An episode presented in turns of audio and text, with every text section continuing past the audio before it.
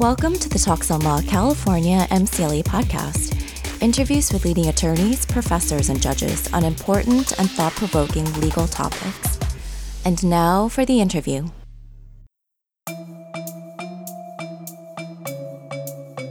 Professor, you mentioned earlier that Estonia has become a capital for uh, for cybersecurity law. What happened in Estonia to prompt that?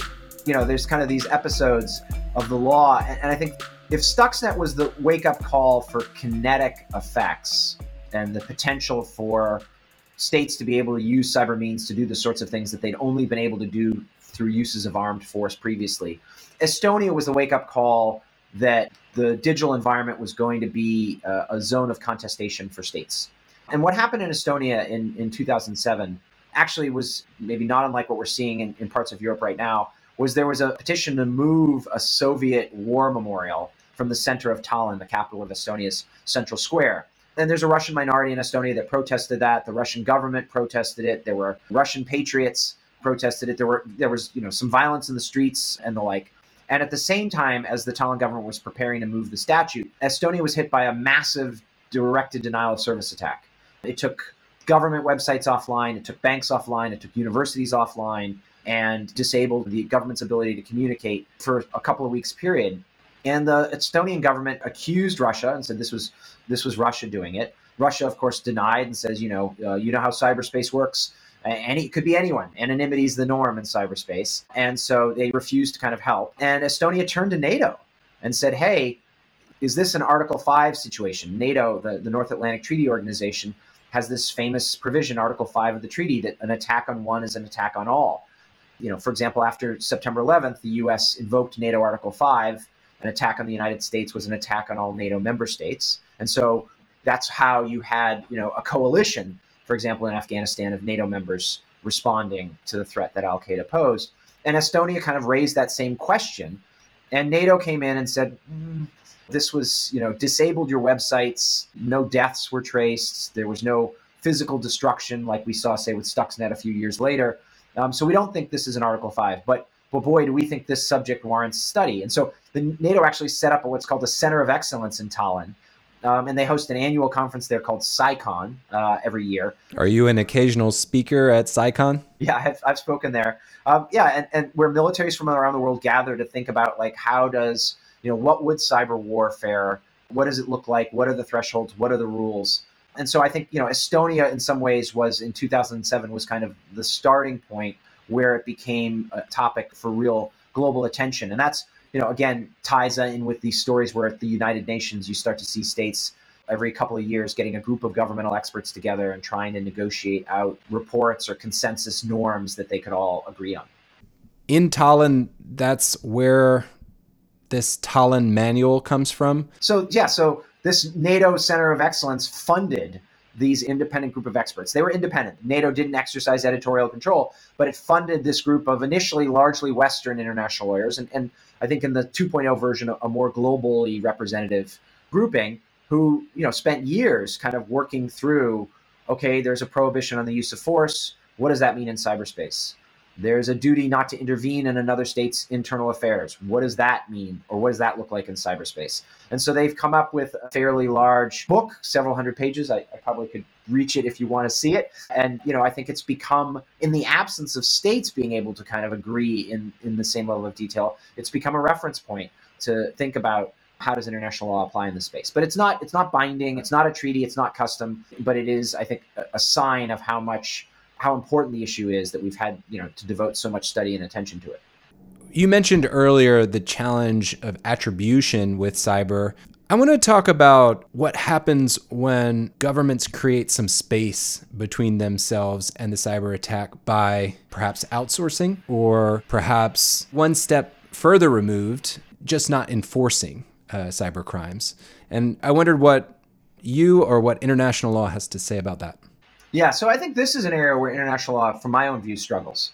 You know, as I mentioned earlier, it's one thing when the United States government creates its own, you know, cyber command and cyber forces alongside like Space Force, Cyber Force, Marines, Navy, and the like. But you know, I think that's not how many states have managed to build out their resources, either because they don't have the capacity to do so, or you know they they want that maneuverability, that plausible deniability to have other actors as proxies. And so I, I think absolutely what we've seen is in the cyber context in particular, a lot of the bad activity obviously comes from cyber criminals. But then there's the question of when there's activity that might appear to be criminal, but is in fact being controlled or at the direction of states. Even more broadly, as you alluded to, some states, Russia notably in this regard, have basically kind of green lighted cyber criminal activity as long as it's not done at home, right? Like if you want to go go ahead and conduct ransomware operations against the US, we're not telling you what to do or when to do it, but we also won't prosecute you. And so I think there's a couple of different rules that international law has to, to regulate um, this situation. One, international law, as I said, is, is the law about nation states. And so to apply the law, you've got to be able to attribute the bad activity, the unlawful activity, to a state.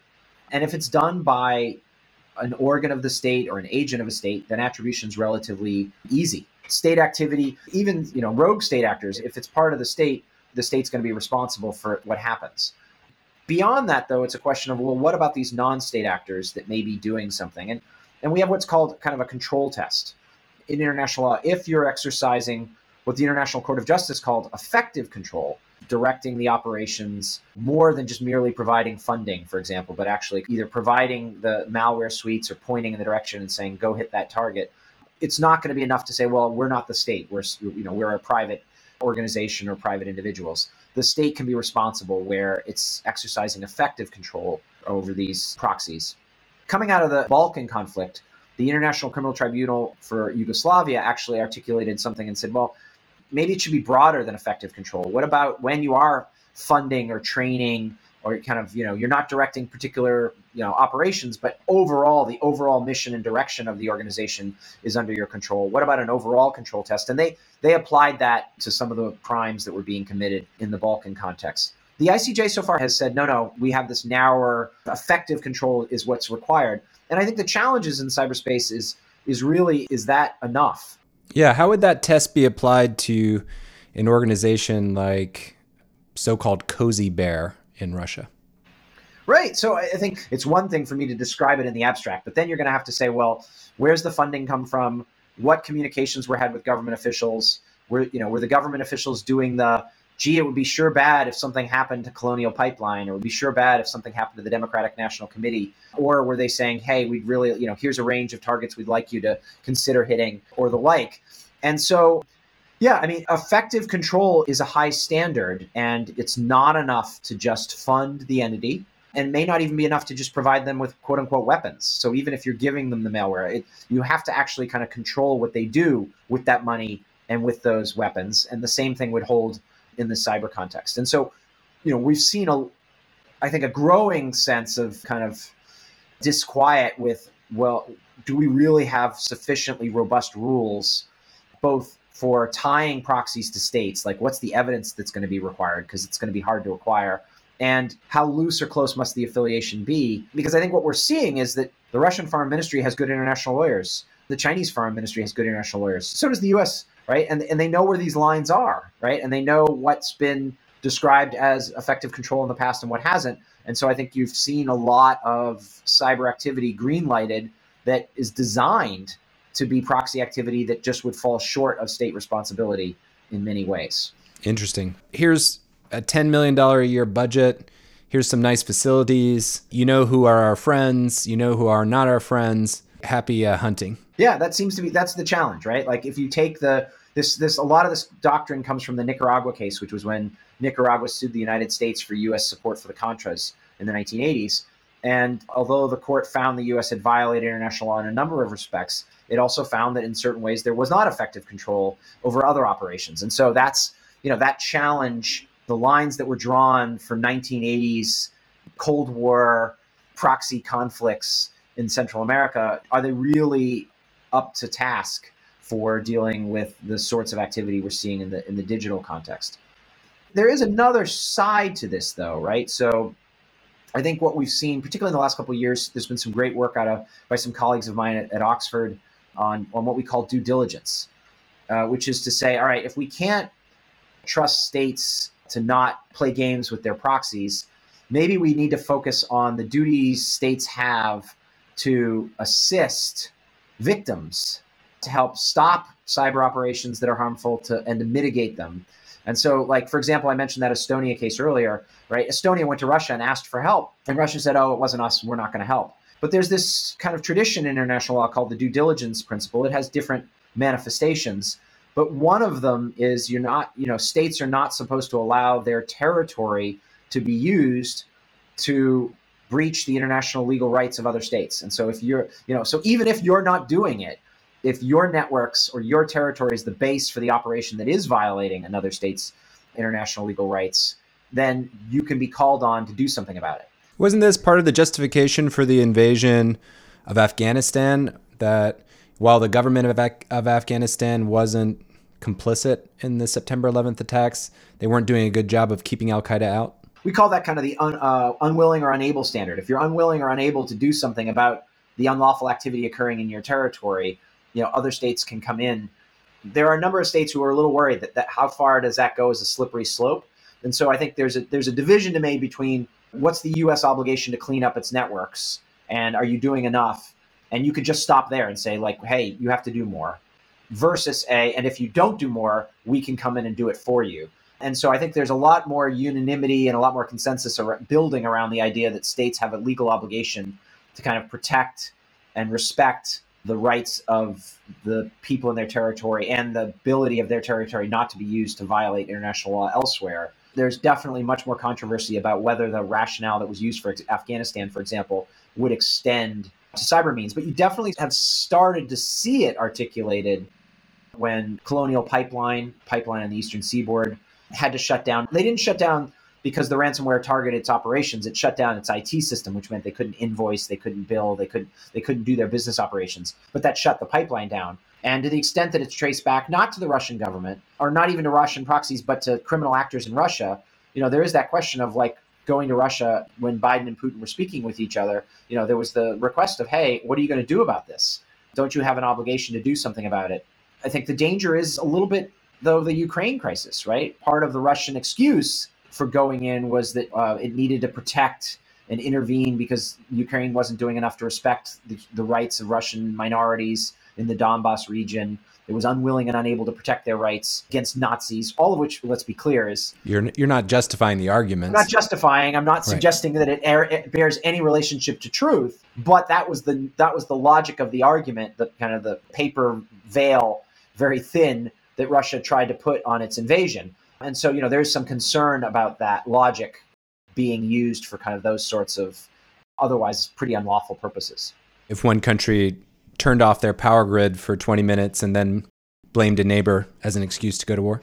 Right, that's the other thing, right? Like, so the, the other worry with a lot of this is what it, what about either the the false flag operation or the operation where you're just trying to gather information on your adversary? And it is harder, I think, in cyberspace to disguise yourself to make it look like a Middle East, you know, an Iranian operator that is in fact Russian or the like. That's not to say that that does, doesn't happen and there aren't efforts. French television, TV, Monde, uh, Channel 5 was shut down at one point and purportedly by terrorists from the Middle East, but investigators were later able to kind of attribute it to to the Russians.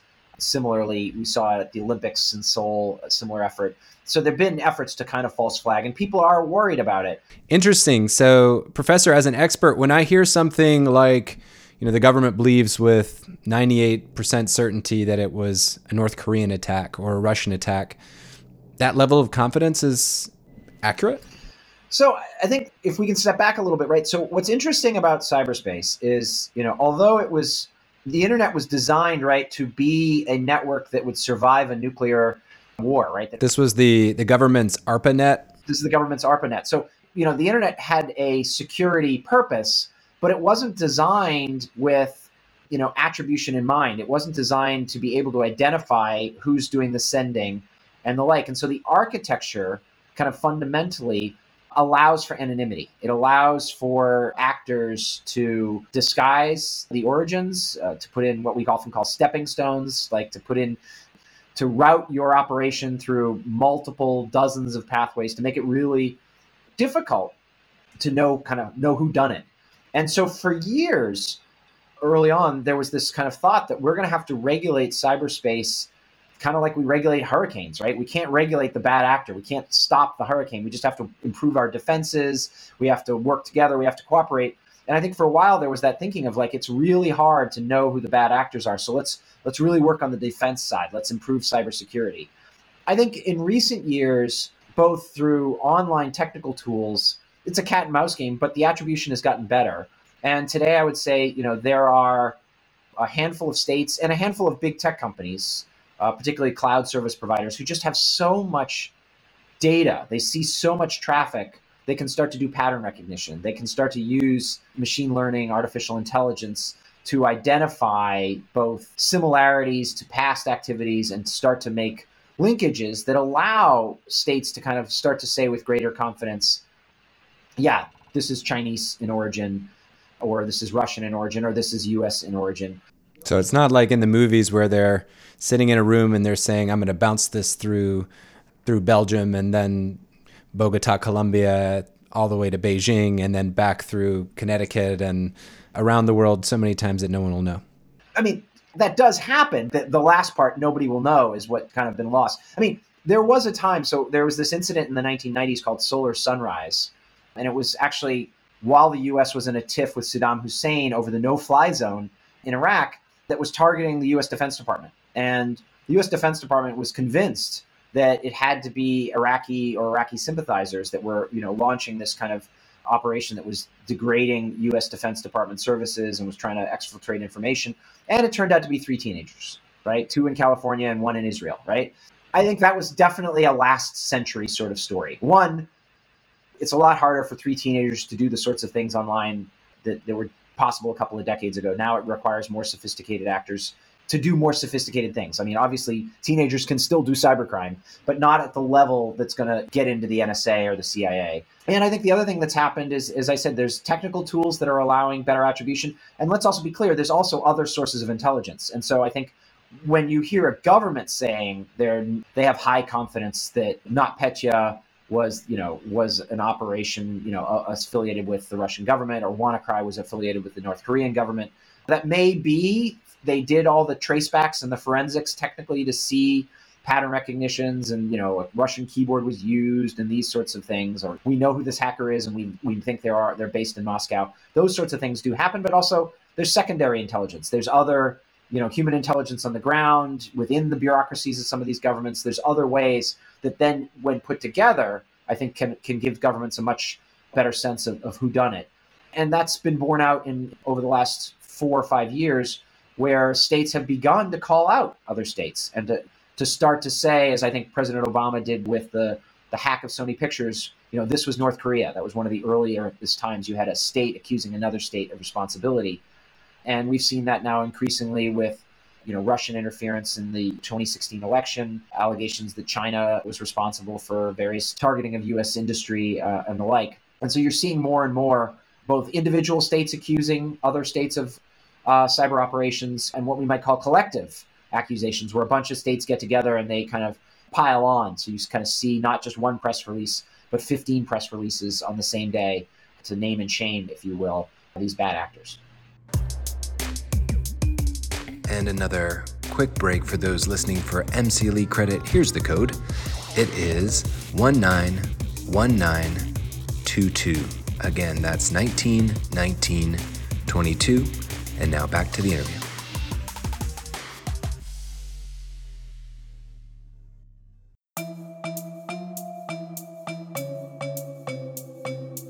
One more area, I suppose, before before we let you go, that I'd love to get your your insights on is another way that countries can meddle via the internet, and that's with influence operations.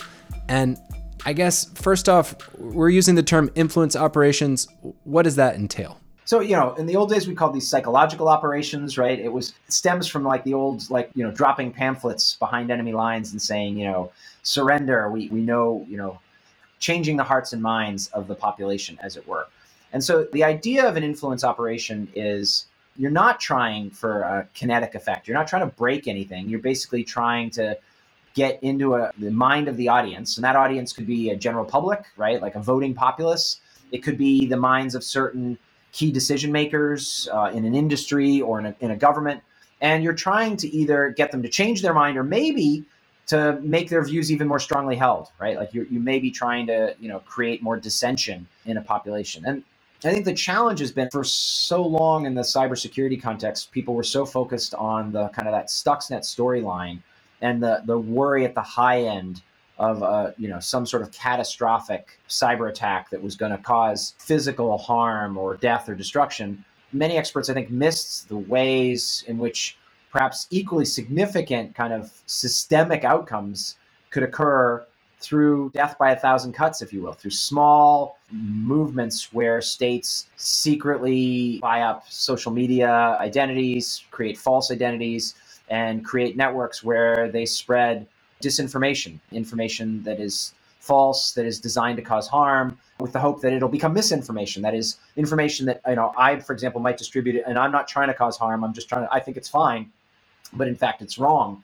And you know, we saw that I think with respect to the 2016 election, where the Russian Internet Research Agency, this troll farm in St. Petersburg, you know, was able to leverage through actually relatively little resources in some ways a large impact on various social media platforms, Facebook and the like, where real voters were interacting and not realizing they were interacting. They thought they were interacting with you know people from Pennsylvania or Texas, but they were actually inter- interacting with Russians who then prioritized certain storylines and certain narratives that would kind of exacerbate the polarization or exacerbate the strength of views people had in favor of one candidate or against another candidate. And so, you know, the concern has been, well, how do we regulate this? And that that's only been compounded by COVID, right? I think so, you know, because we've also seen influence operations designed to question the efficacy of vaccines or to promote some mir- miracle cure with foreign backing. Yeah, so I think certain governments have been encouraging vaccine hesitancy abroad, but also at home. So, it, you know, a government can conduct an influence operation against its own people. And there are international law rules on both the foreign influence operation and the domestic one. Interesting. We haven't talked much, but there's international human rights. You know, you and I as individuals, we have a right to life, we have a right to health. And you know, and among other things, we have a right to information about health. And so if a government like say Brazil or even in the US starts promoting cure that is not only not helpful but might actually physically harm you, that government is not respecting your human rights and isn't just violating maybe some domestic laws, but it might be violating international law as well. I think that you know when it's a foreign government, you know there's this duty of non-intervention. States are supposed to stay out of other states' internal affairs, and the challenge with that is we used to say, well, you're not supposed to get into another state's internal affairs to coerce them to do something. So you don't kind of get into another state and say, elect this person or we'll invade. That's an intervention. That would be coercive. That would violate international law. The challenge for us as international lawyers is an influence operation is not designed to coerce. It's de- designed where you think you're making the decision on your own, that it's your own exercise of free will. That's the best influence operation. And so, you know, the challenge is how do we regulate what might otherwise just be free speech? And so there's a real, I think the international law right now is not up to the task. And I don't, it's going to be hard for it to be up to the task. I think that the best course of action may be not to limit the content of the speech, but the form, right? So no false you know, governments shouldn't be able to pretend they're a non-governmental source that you have to be identified as a governmental source when you speak. You can't pretend you're you know the grandmother from des moines or the like.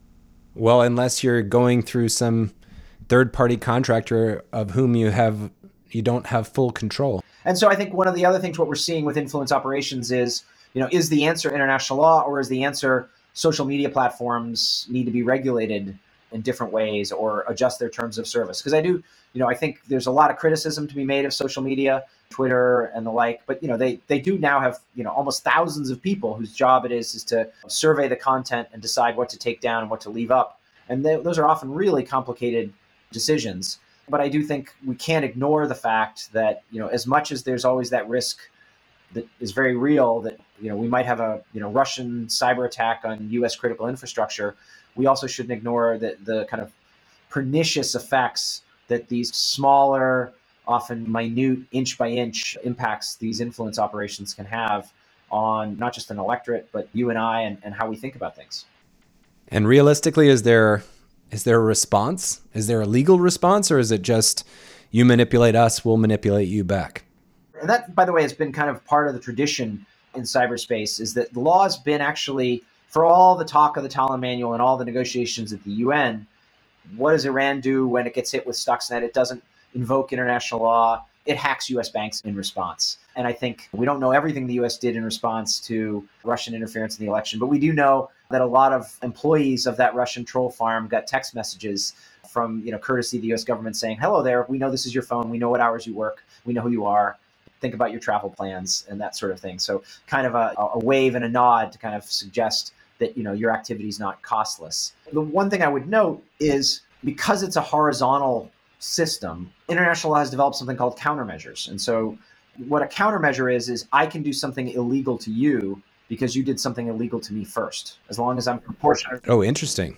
And so I think that's kind of where a lot of the conversation around cyberspace is right now is like what do countermeasures in cyberspace look like? Because that may be the best way to hit back. If you do something that's internationally wrongful to me, that's going to open the door for me to do something in, in return to you.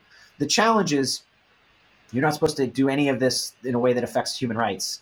And the problem is that you and I, as humans, are, are often either witness to or involved in these cyber operations. And so that's kind of the challenge: is how do you do it in a way that respects individuals' rights to privacy, freedom of expression, to say nothing of life or health. What's the legal justification for this countermeasures principle? What's the law buttressing? If you do something illegal to me, I can I can do something illegal back.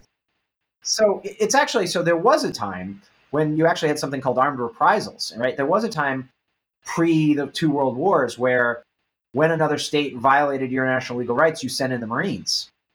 And there was a long history of kind of imperialism and colonial domination that went along with it. And states kind of finally said enough with that. But the legacy has been okay, you can't use force every time international law is violated. You can only use force in self defense, as, as we discussed. But the, there's something called the International Law Commission at the United Nations, which is a group of international experts. And they kind of worked on this the rules on state responsibility. What are states responsible for? That's where a lot of the detail came out on attribution and, and control, the effective control test, uh, and the like, and, and the debates about it. And I think you've seen them also articulate this idea of countermeasures. And states have widely accepted it over the last several decades that a state that is the victim of an internationally unlawful act has the right to respond proportionately, even with unlawful acts of its own. And you see this in the trade context. You know, that's that's the most obvious context. You know, oh, you've breached the WTO uh, with respect to me, so I can breach the WTO with back at you, right? I can't do it on my own. I can't do it to begin, but once you've breached, I get a right to breach in return to raise the cost for you until you retreat from your own violation. That's the logic of it. I do think we're going to start to see a bit more of that in the cyber context, particularly if states can agree that it can be done collectively, right? Like if it's it's not just when Chile gets hit, Chile has a right to respond with countermeasures, but can it like you can in the armed conflict context, can you call your allies to help you? And so suddenly it's not one state responding, it's 50 states responding. So Canada is hit by attack from North Korea and they team up with the United States and, you know, hypothetically Japan to do a, an attack back. Yeah, that's exactly it, right? So this idea that is contested. Estonia, for example, has said we should have collective countermeasures. This should be allowed, just like you can have collective self defense. And other states uh, in particular, France have said no. We don't. We think that will be um, escalatory. It will lead. It will actually make conflicts more likely. We, we're not sure that that law should go there. And so we're seeing that debate even among liberal democratic states right now. Any final parting words on use of force and cybersecurity? I mean, with more and more of our lives moving online and with more and more capabilities online, any uh, parting wisdom for us? I think, you know, one of the lessons for me so far of the Russian invasion of Ukraine is that you know you can look at it as the glass is half empty or the half full. I mean, obviously it's such a blatant violation of the international legal order and the rule of law, and yet there's so many other states that have responded entirely through the legal frame that have stood up and said, you know, the rule of law matters, and we are going to take all sorts of actions to demand that it be respected. And I think you've started to see, at least in some quarters, that in the cyber context. So states in particular, for example, we saw a lot of hospitals being hacked uh, with ransomware during COVID. And states have, have stood up and said, no, you know, targeting of hospitals is off limits. It's critical infrastructure, it's necessary to human life. You shouldn't be hacking hospitals. That hasn't stopped it entirely, but I, it does give me a little bit hope that there is there are paths forward for states to both agree uh, more clearly or resolve some of these outstanding existential and interpretive disputes on what the law is and how it applies, and to do so in ways that, that will hopefully also have some accompanying tools to monitor compliance and to take actions when states get out of line. I, I mean, I have no hope in some perfect utopian world. I think there will always be rogue bad actors. You know, none of this is going to change North Korea's behavior, but I do think it can maybe hopefully help the ecosystem as a whole to kind of move from a world where I think we kind of have we've normalized cyber insecurity over the last decade and a half, and maybe we can kind of work more towards normalizing not cyber insecurity, but normalizing cyber security itself. Duncan Hollis is a cybersecurity expert and a professor at Temple University School of Law. Duncan, thanks for the time today. Oh, it was a pleasure. Thanks so much. For more legal explainers and interviews with the titans of law, visit talksonlaw.com. If you're earning MCLE for this interview, you can enter your confirmation code at talksonlaw.com slash MCLE podcast to get your certificate. Join us again soon for more cutting edge interviews on the California MCLE podcast.